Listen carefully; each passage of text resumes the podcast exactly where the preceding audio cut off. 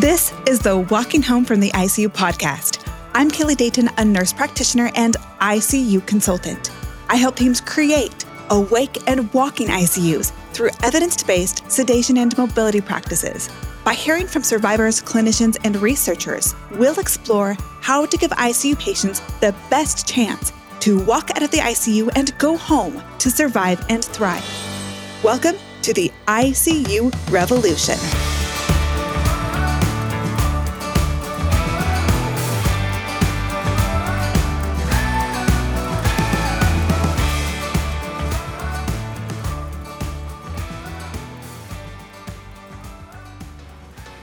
Podcast, I have advocated for seizing every possible opportunity to allow patients to wake up right after intubation so as to prevent delirium altogether. In most cases, the less sedation a patient receives, the easier it will be for the ICU team and the patient. Yet, not every intubation is in a controlled environment with the opportunity to discuss intubation and sedation with the patient before and have the family and team present afterwards to help them acclimate to the ET tube and ventilator.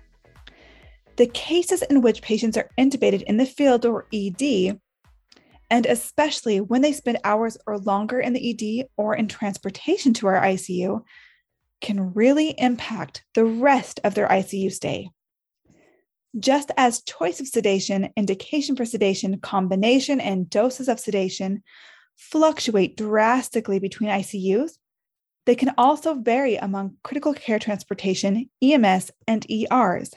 This podcast primarily focuses on the ICU side, but it is vital for the critical care side to really understand sedation and their domino effect so that we can better collaborate with our colleagues in other departments. We can also better prepare for and treat delirium when a patient has been given sedation, especially benzodiazepines, before arriving to our ICU. If our team has the goal of helping patients be awake, calm, and mobile on the ventilator, then we will quickly wean them off of sedation as soon as they arrive to us, if already intubated somewhere else. We need to know what medications they have been given and for how long.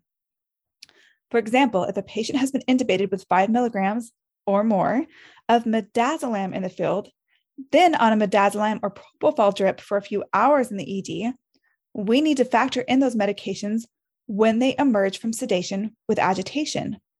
Consider the following for every one milligram of lorazepam, there is a 20% increased risk of delirium within the following 24 hours.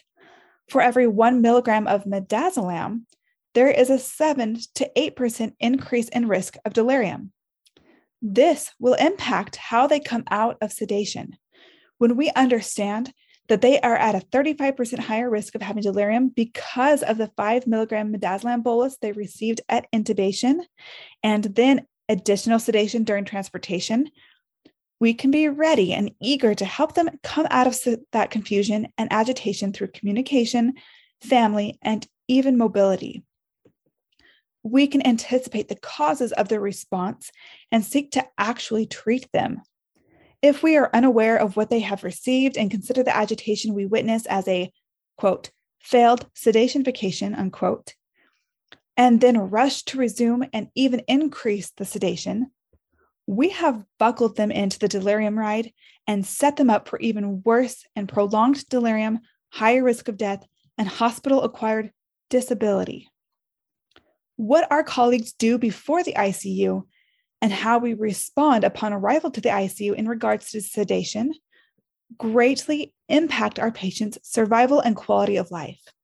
As a European version of the ABCDEF bundle, ECASH protocol states early comfort with minimal sedation should be provided as a clinical priority on a par with early resuscitation, early sepsis management, and an early lung protective ventilation strategy. So, avoiding sedation and those choices upon arrival to our ICU are just as important as which antibiotic and how much fluid we give them during those critical early phases of critical illness. Fortunately, those of us on the ICU side are not the only ones realizing the role we play in patient mortality and suffering with our sedation choices. Even paramedic medicine is also having an awakening and movement to apply current research. I am excited to have an EMS expert share with us his expertise and work. Okay. Jeff, welcome to the podcast. Can you introduce yourself? Thank, thank you. Yeah, so my name is uh, Jeff Polland. I'm a uh, paramedic in the, the US. I practice kind of all over and just about to start medical school.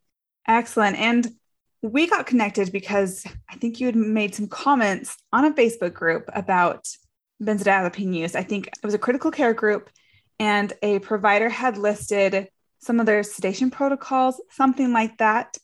And we both said, why is that on there?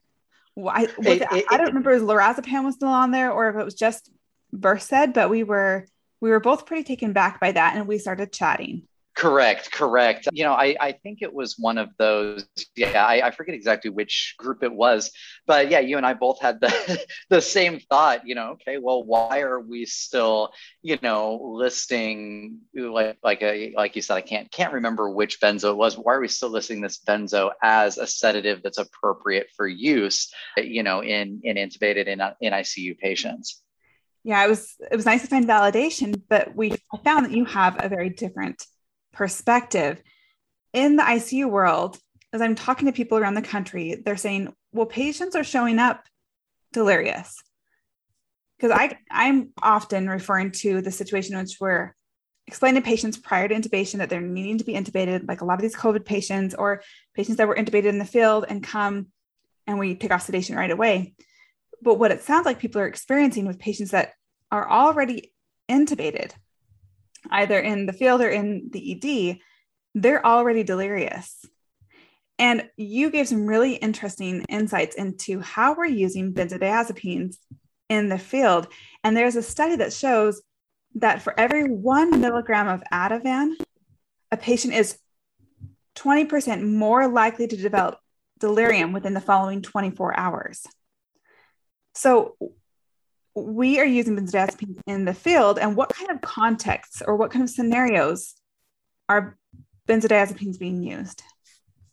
Yeah no and, and that's a that's a, a, great point that you make right there. And a lot of you know kind of what i what i see because from my understanding is you work primarily in a, in a tertiary care facility correct? Correct yeah, so a lot of my experience has been either uh, intubation in the field or picking up from some of the smaller, either the critical access or even smaller than that hospitals, where you know the the care and the sedation and the the intubation that they get is widely variable.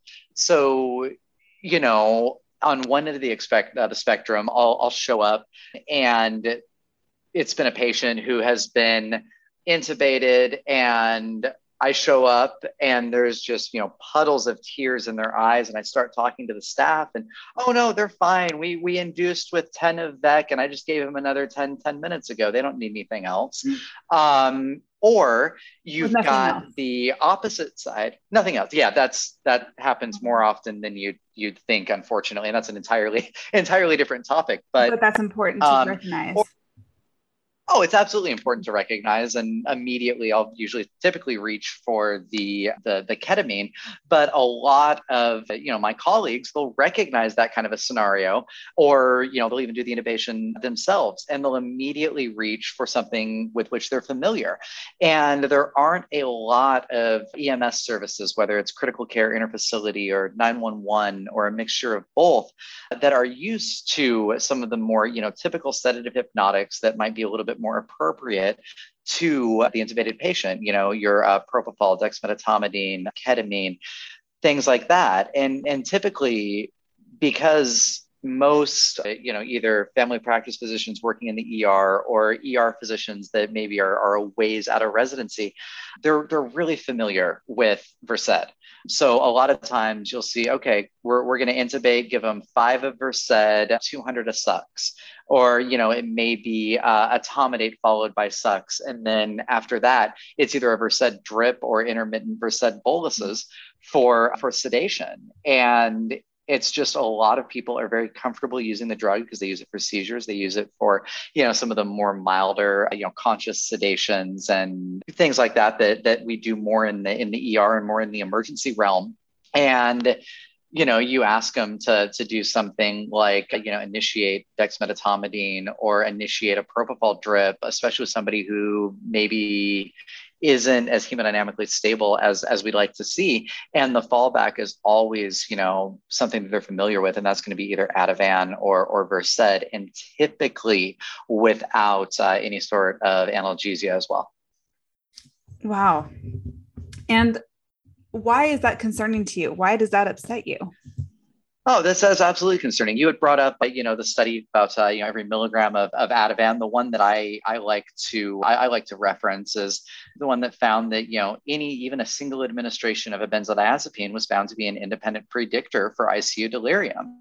And we know how bad ICU delirium is. We know how it dramatically increases morbidity and mortality, and it's something I think we all should should strive to avoid. And a lot of what I see from you know my colleagues is, oh, well, we we know that they're they're under sedated, and there's there's a, a couple of different reasons for for that. I'll get into in, in a bit. But you know we know that they're under sedated. We know that we need to give them give them something. So you know fentanyl and versed works really well. So we're just to you know i'm comfortable with that. I'm used to that. So we're just going to to continue it and then they can do whatever they want in the which I can I can understand that that line of thinking, but it's flawed in a way because like like you said and like I said, there there's even these single administration of the, these benzos can can have I mean I don't want to say catastrophic, but almost catastrophic hmm. downstream effects, you know, for you in the ICU. And that's just not something that we see, not something that we deal with. So it's not something that's in the forefront of our mind. It's something we see, okay, cool, this works great right now. So we're just going to continue, you know, continue to do this. And we don't see that negative downstream effect. It's like this whole chain of dominoes that are all set up the second the patient comes to us. And maybe ICUs somewhere towards the beginning in the middle, LTACs at the end, and there's a whole another maze after acute care, right?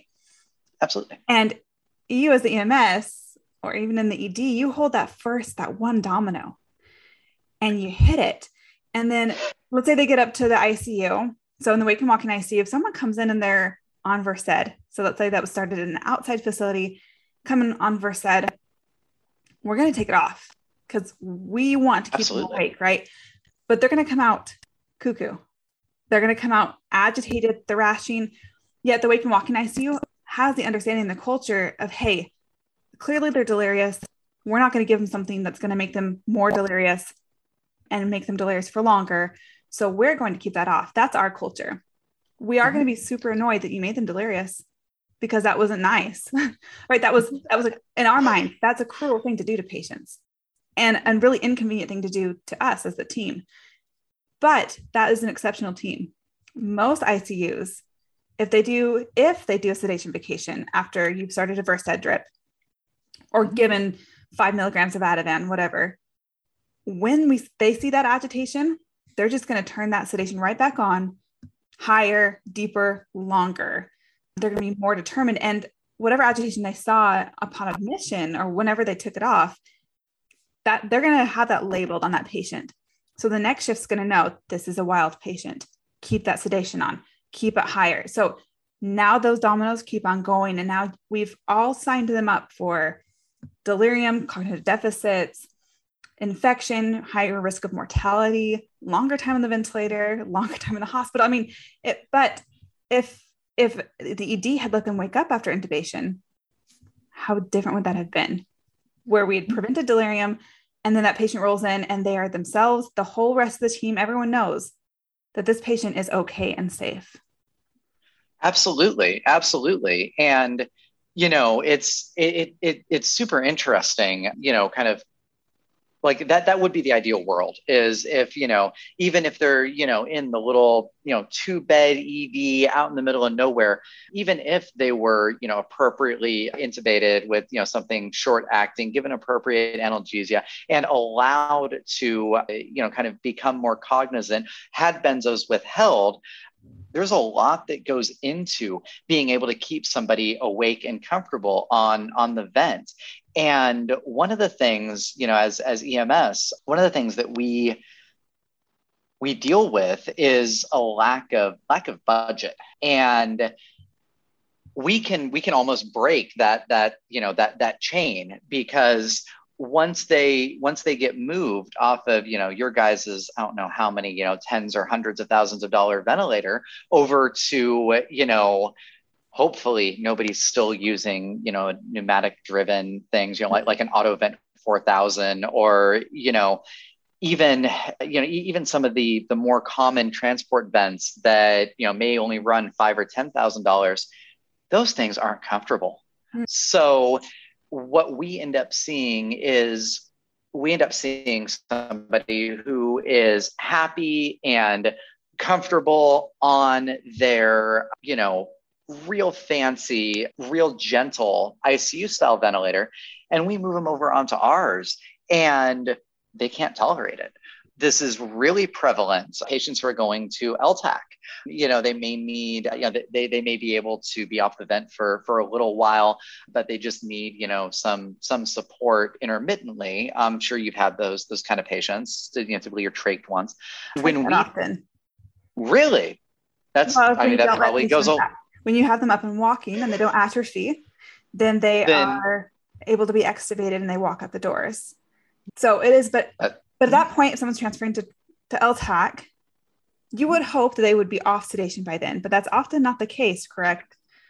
Or they're just well, barely coming off. They're they're they're either they're just barely coming off or they're on mm-hmm. no sedation, but they're able to tolerate that vent. And then I go to move them onto mine. And you know, all of a sudden they just can't tolerate it. They become super uncomfortable.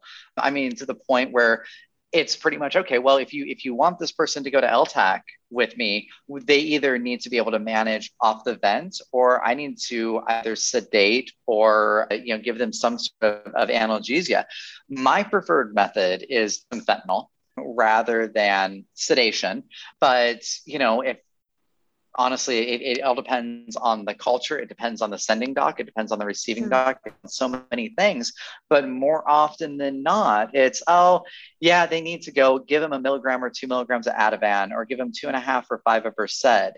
And all of a sudden we're we're either starting down that delirium road again or it's just not super effective and that's kind of one of those one, one of those things that you know that that's people going to LTAC. So you know you throw on somebody who's already maybe a little bit delirious, or somebody who's new to being on the vent and they're tolerating things okay, even if they're on something like a propofol drip or you know some sort of appropriate sedation in the ICU or the ER that we're picking them up from. When you move them into the transport environment, man, things are just they're they're going from their nice, comfy, quiet, you know, organized. Mm-hmm. Everybody's in a calm voice. There's no weird vibrations. There's no weird smells. There's no weird sounds. Now all of a sudden they're going out into the harsh daylight where temperatures maybe not you know controlled as as well as we'd like it to. There's road noises, there's vibrations. And all of a sudden, you know, I used to think it was just okay, the, you know, all of a sudden these patients, they need more sedation in the transport environment because of just all the extra stimulus. They just can't deal with it.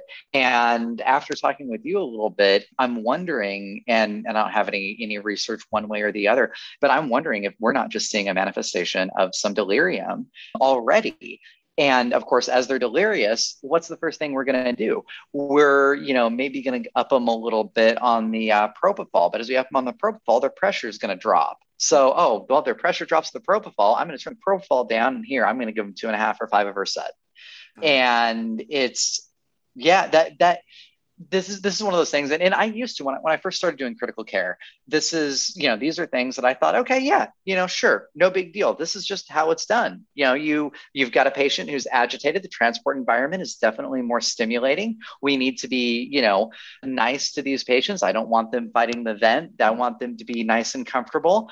And then when i actually started you know a couple of years ago when i started taking a look at what these benzos are actually doing it's it's crazy and you know i've kind of modified my approach a little bit to you know somebody who may be a little bit delirious. Maybe it is you know some adverse effects of the, the transport environment. I, I really don't know.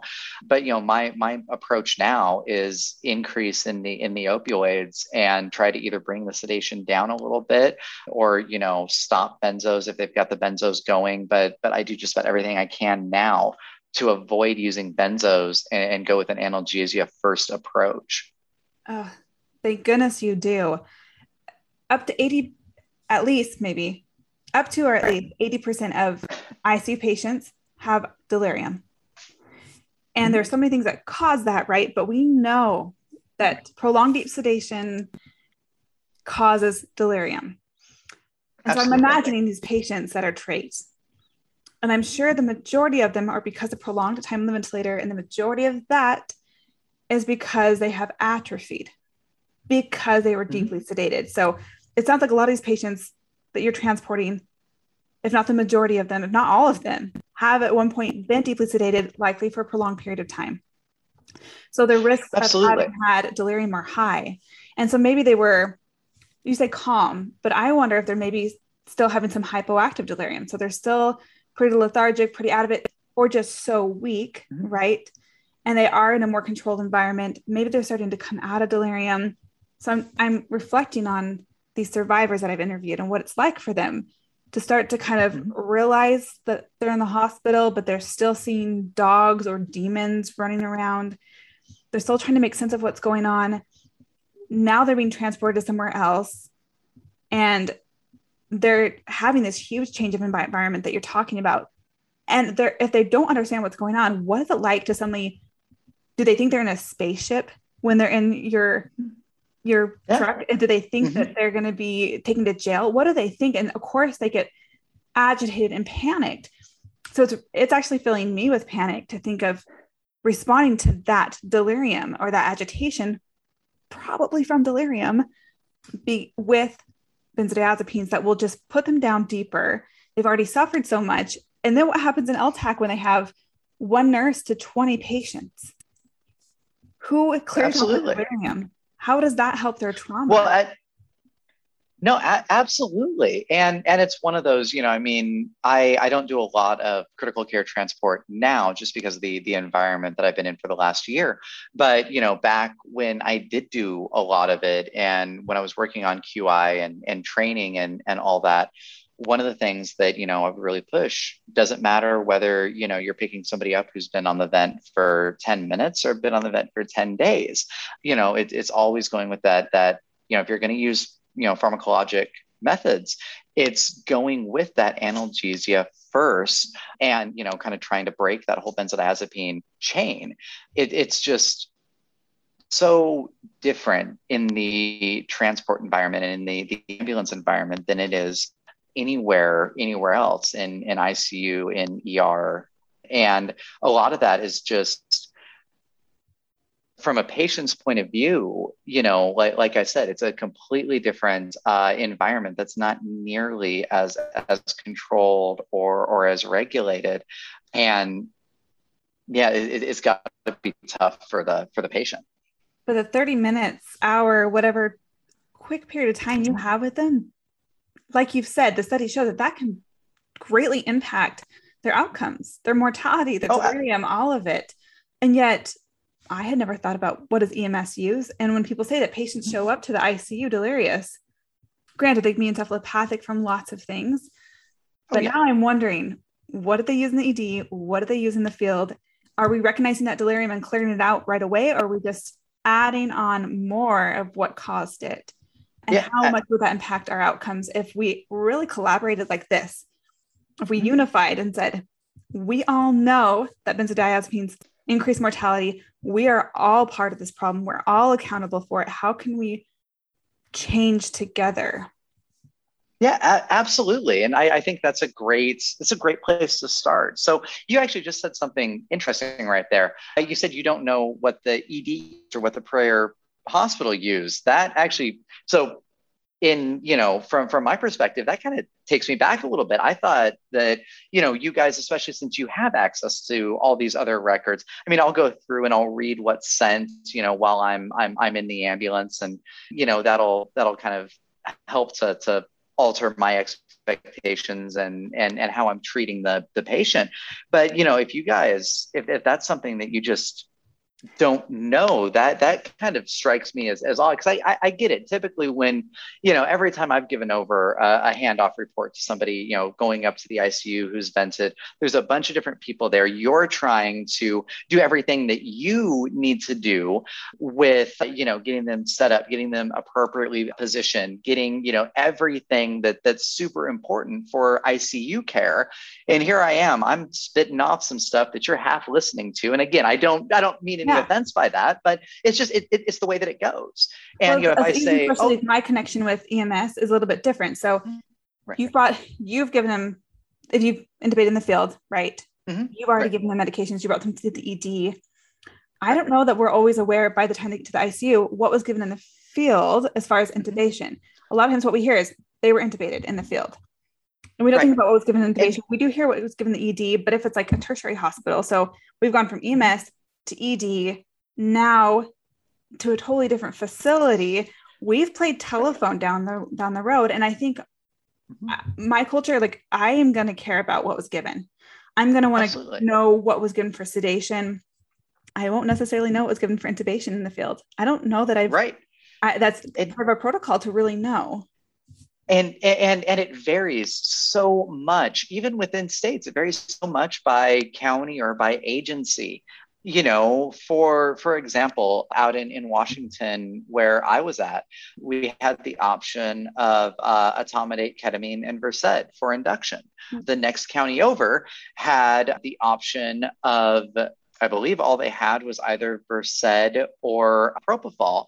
But all the medics out there, they were uncomfortable with Propofol. So Propofol never got used. Oh. And their dosage strategy on the next county over was actually what I would consider. I mean, if you're going to use Versed for induction, which I would never recommend, but if you're going to use it, it's got such a, a variable dose response curve that the ideal dose is, is actually going to be a little bit closer to, to one mg per kg for, for induction with Versed. If you go and you actually look, yeah, back in the uh, back in the 80s when they when Versed was kind of just coming just coming out, they went and they did the studies. Your ASA category uh, one and two patients, in order to achieve adequate depth of anesthesia, required somewhere between 0.3 and I think it's like 1.1 or 1.3 mg per kg of Versed. Your ASA category three and four patients required I think it was between 0.8 and 2 mg per kg of Versed, and I'll, I'll I can edit that and look up the, I don't have the studies in, in front of me, but I'll definitely include those as well.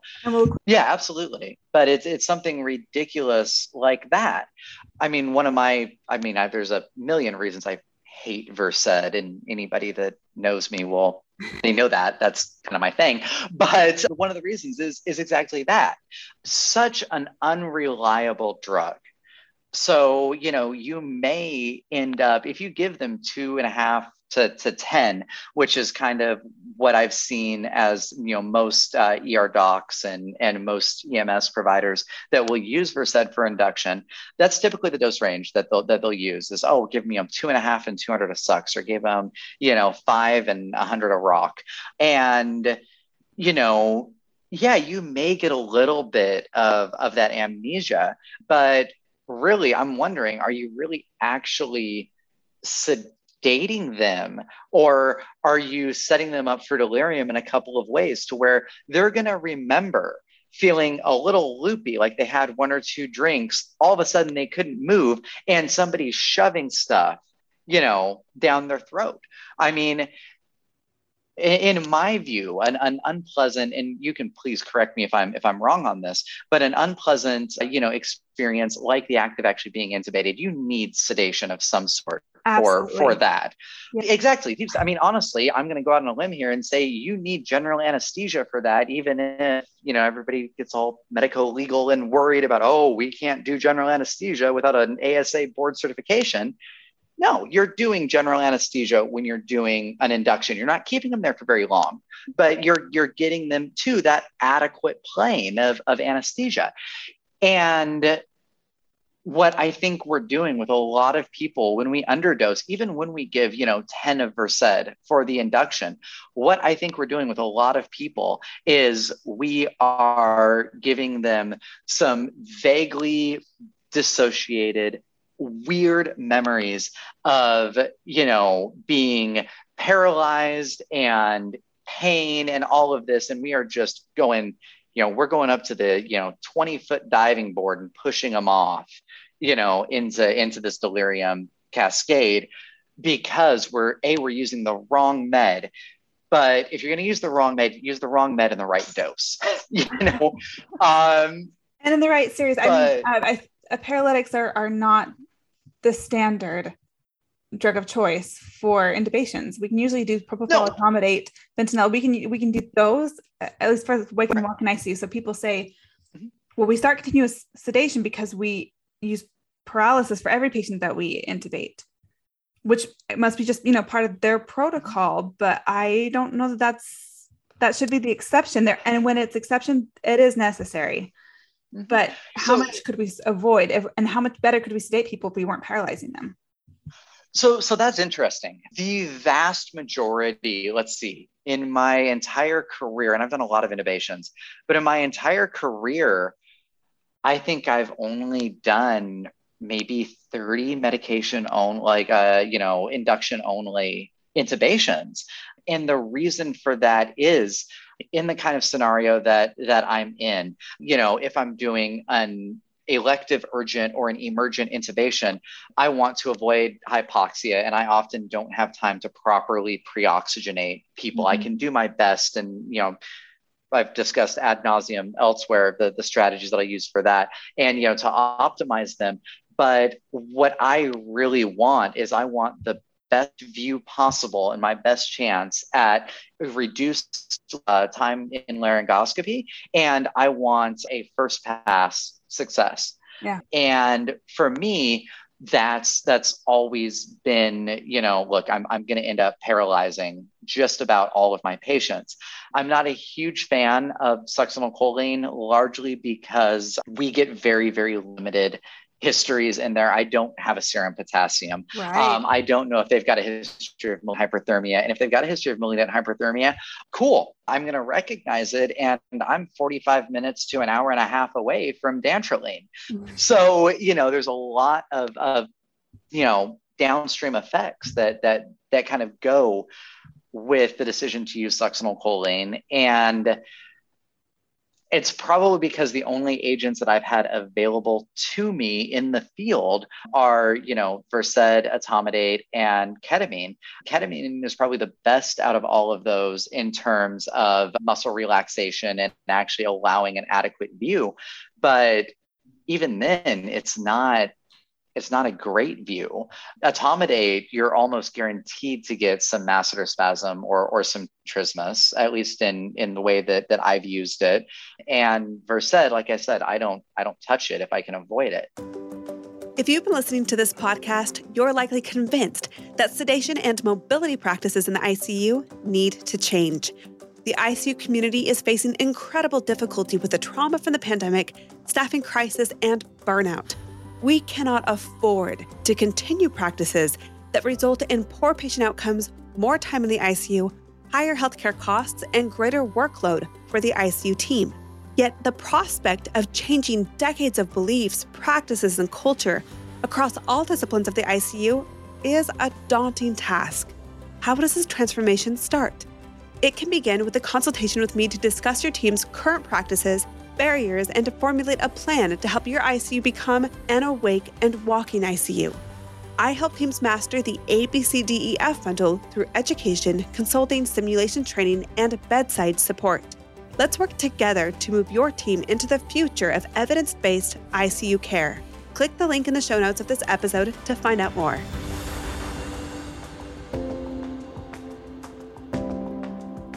So, yeah, I end up um, actually giving a lot of my, my, my, patients. It's typically, you know, 95% of the time, it's a ketamine and rocuronium induction.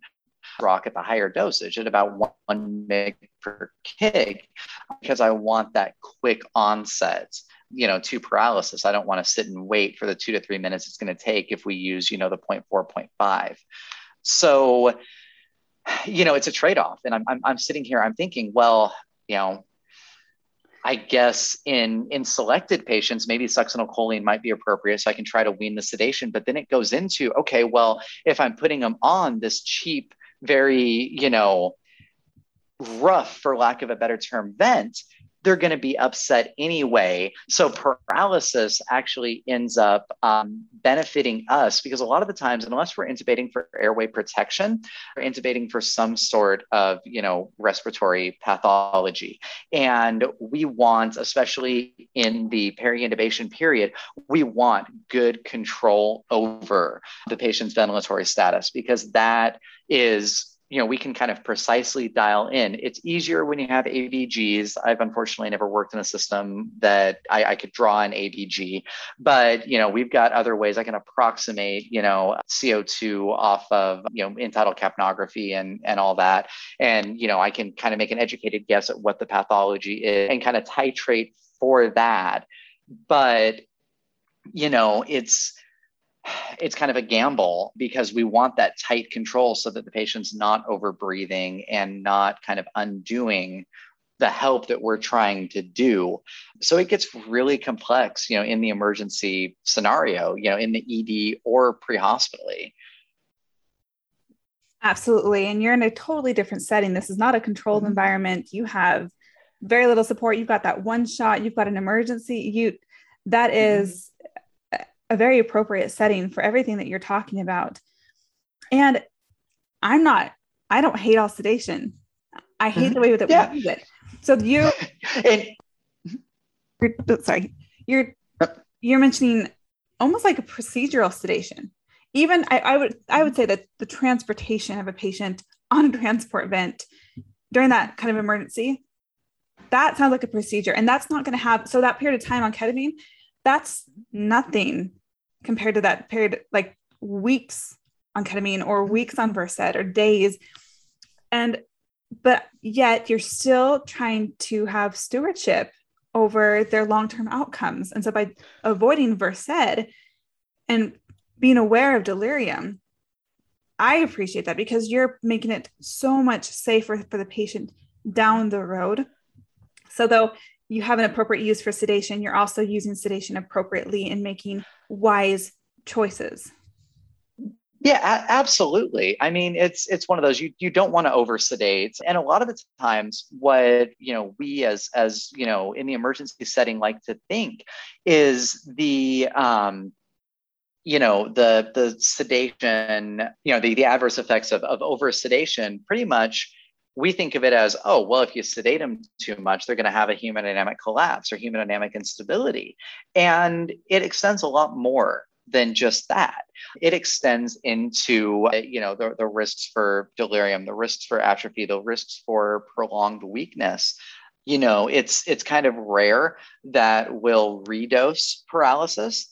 But no, I, I completely agree. I, I think that unless you know you've got like a Hamilton T1 or one of the real you know luxury transport ventilators, um, thinking of it like procedural sedation is is probably realistically going forward going to be the the best route. And we really need to plan. And what I'd like to see is I'd like to see EMS work together with the ICUs to plan this procedural sedation so that it can be the best for the, you know, for the patient. Absolutely avoiding paralysis, avoiding benzos.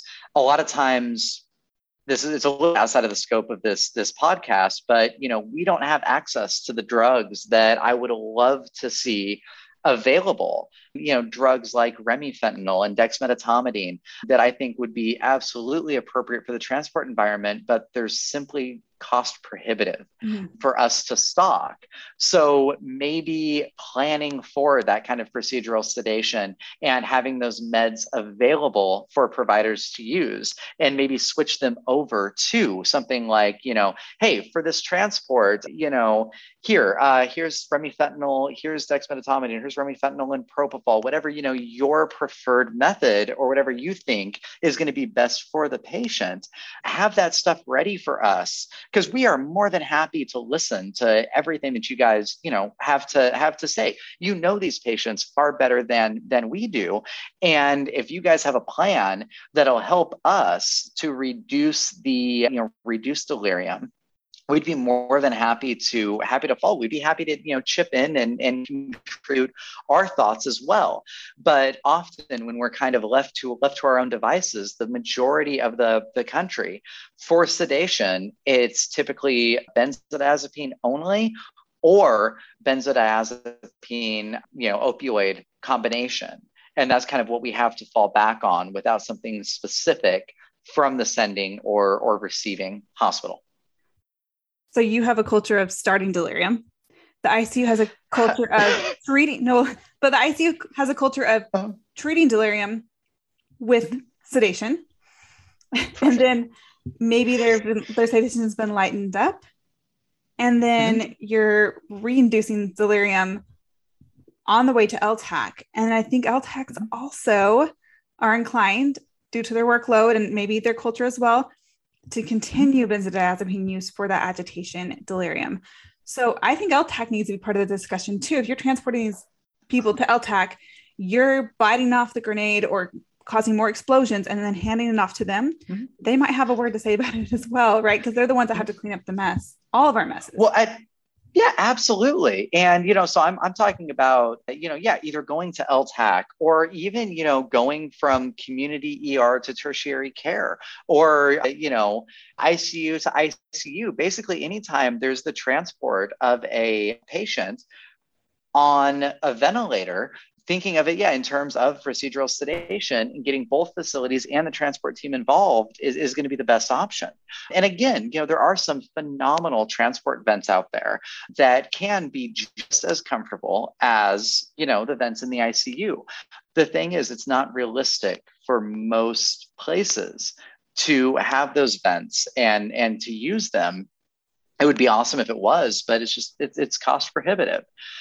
So discussion outcomes. with your local well, you could change outcomes so much by mm-hmm. choosing to do Precedex, dexmedetomidine, mm-hmm. instead of Versed in that moment for those that 20 minute drive. You could spare so much harm by having that available to you. Who do you need? Absolutely. so you've influenced change in different places that you've worked. How has that come mm-hmm. about, and what barriers have you faced? So, you know, it's I'm I'm pushy. That's how that's come about. Um, I I, I right exactly. So you know when when I was when I was first starting, it was it was one of those I would I would try to, you know, consistently advocate for, okay, look, I'm, I'm not happy with, with, with how this process is going. And I would try to take it up initially with the, you know, providers at bedside at the, at the sending to try to, you know, get something done for this patient. Um, after that, I tried to take things up to to management, and you know, unfortunately, the vast majority of places, management is is they're very interested in in better clinical outcomes, but they're also very interested in paychecks that bounce, and sometimes you know getting everything that we would like is not really realistic from a budget standpoint. And I mean, you you've been around, you've been in medicine long enough. Probably everybody in here listening has been in medicine long enough. We all know that politics are a thing, and a lot of times, ideas that would be very beneficial get hung up because of of politics so you know for example like trying to get certain things switched around when I was working, uh, you know, doing training in, in QI rather than kind of frontline as a, as a provider for a company that did a lot of critical care transports. A lot of the resistance that I would run into is the ICU was largely uninterested in hearing from us unless it was to say oh hey we can actually be 30 minutes early for that you know for that transport or you know basically right now, I think the way that it's viewed in in a lot of areas, and, and again, I'm this I'm, I'm painting with a very broad brush. Some areas have phenomenal working relationships, and those really all, all it would take is you know a little bit of a conversation about you know, hey, well, so this is what we're doing on the way. Um, what do you guys think about that? What, what do you guys think about maybe, you know, we can try to reduce our benzodiazepine use? Excuse me. Uh, you know, can we get a program where we can, you know, get some dexmedetomidine from you guys for these patients? Or, you know, you know, w- would you mind working with us a little bit on this? The other way to kind of really affect change is, you know, the EMS systems in and of themselves, right now, we in EMS have a have a culture of benzos first, and you know, oh well, sedation, that's what benzos are for, or that's what you know a sedative is for, and from all the research that that that I've read and everything that I've looked into, going with a more analgesia first modality can really help to not only reduce the incidences of, of delirium, but reduce the overall sedation requirements and keep people, you know, nice and, and happy and much more aware and able to be, you know, to just overall what's the word I'm, I'm, I'm looking for? To just o- have an overall you know better experience that's going to lead to in the end you know less delirium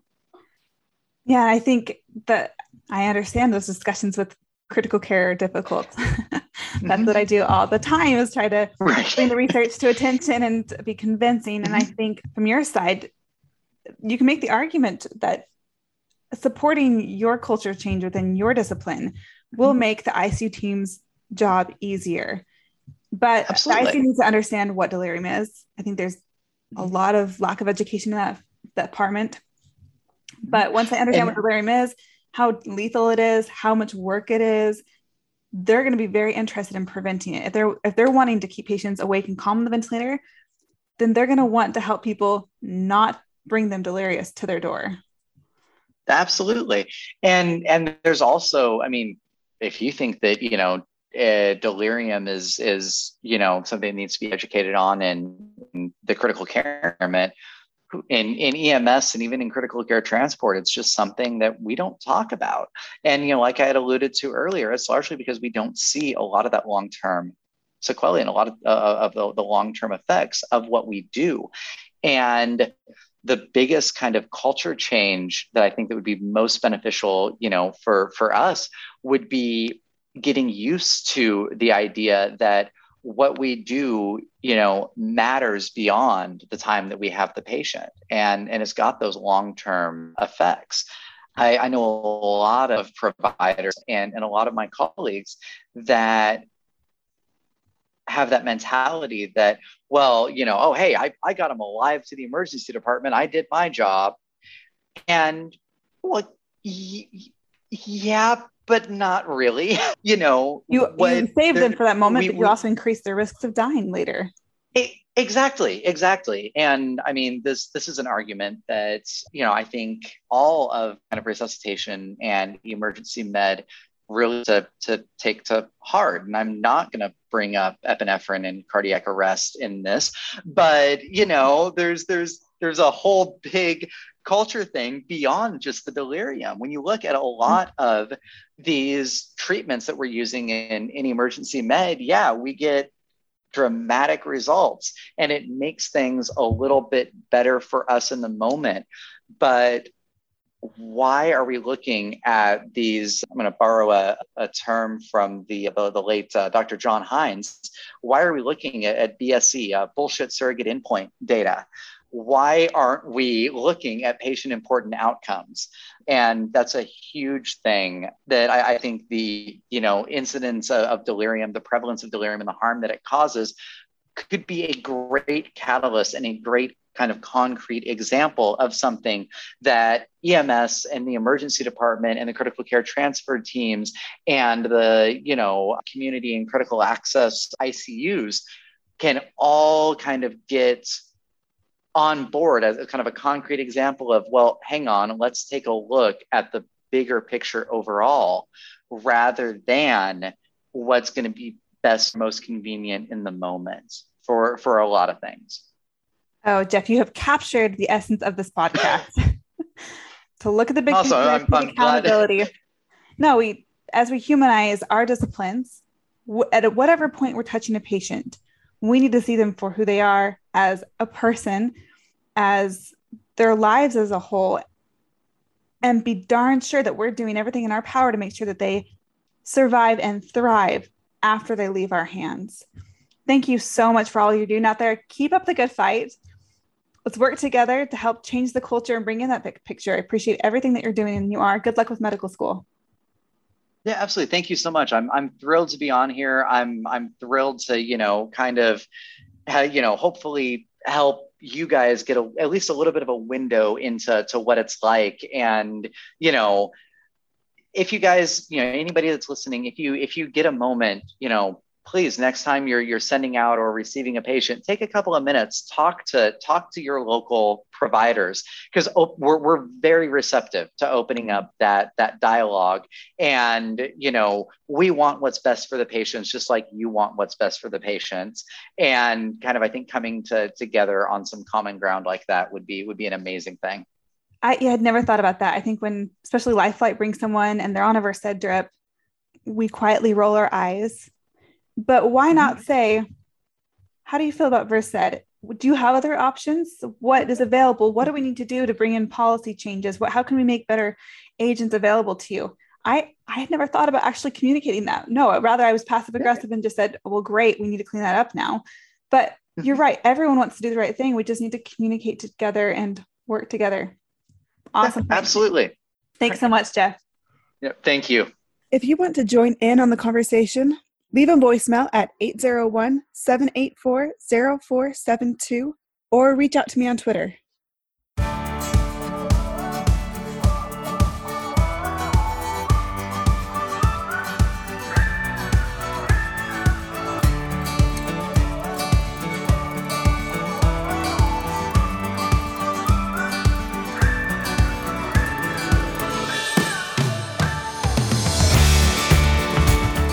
Schedule a consultation for your ICU, as well as find supportive resources such as the free ebook, case studies, episode citations, and transcripts, please check out the website www.daytonicuconsulting.com.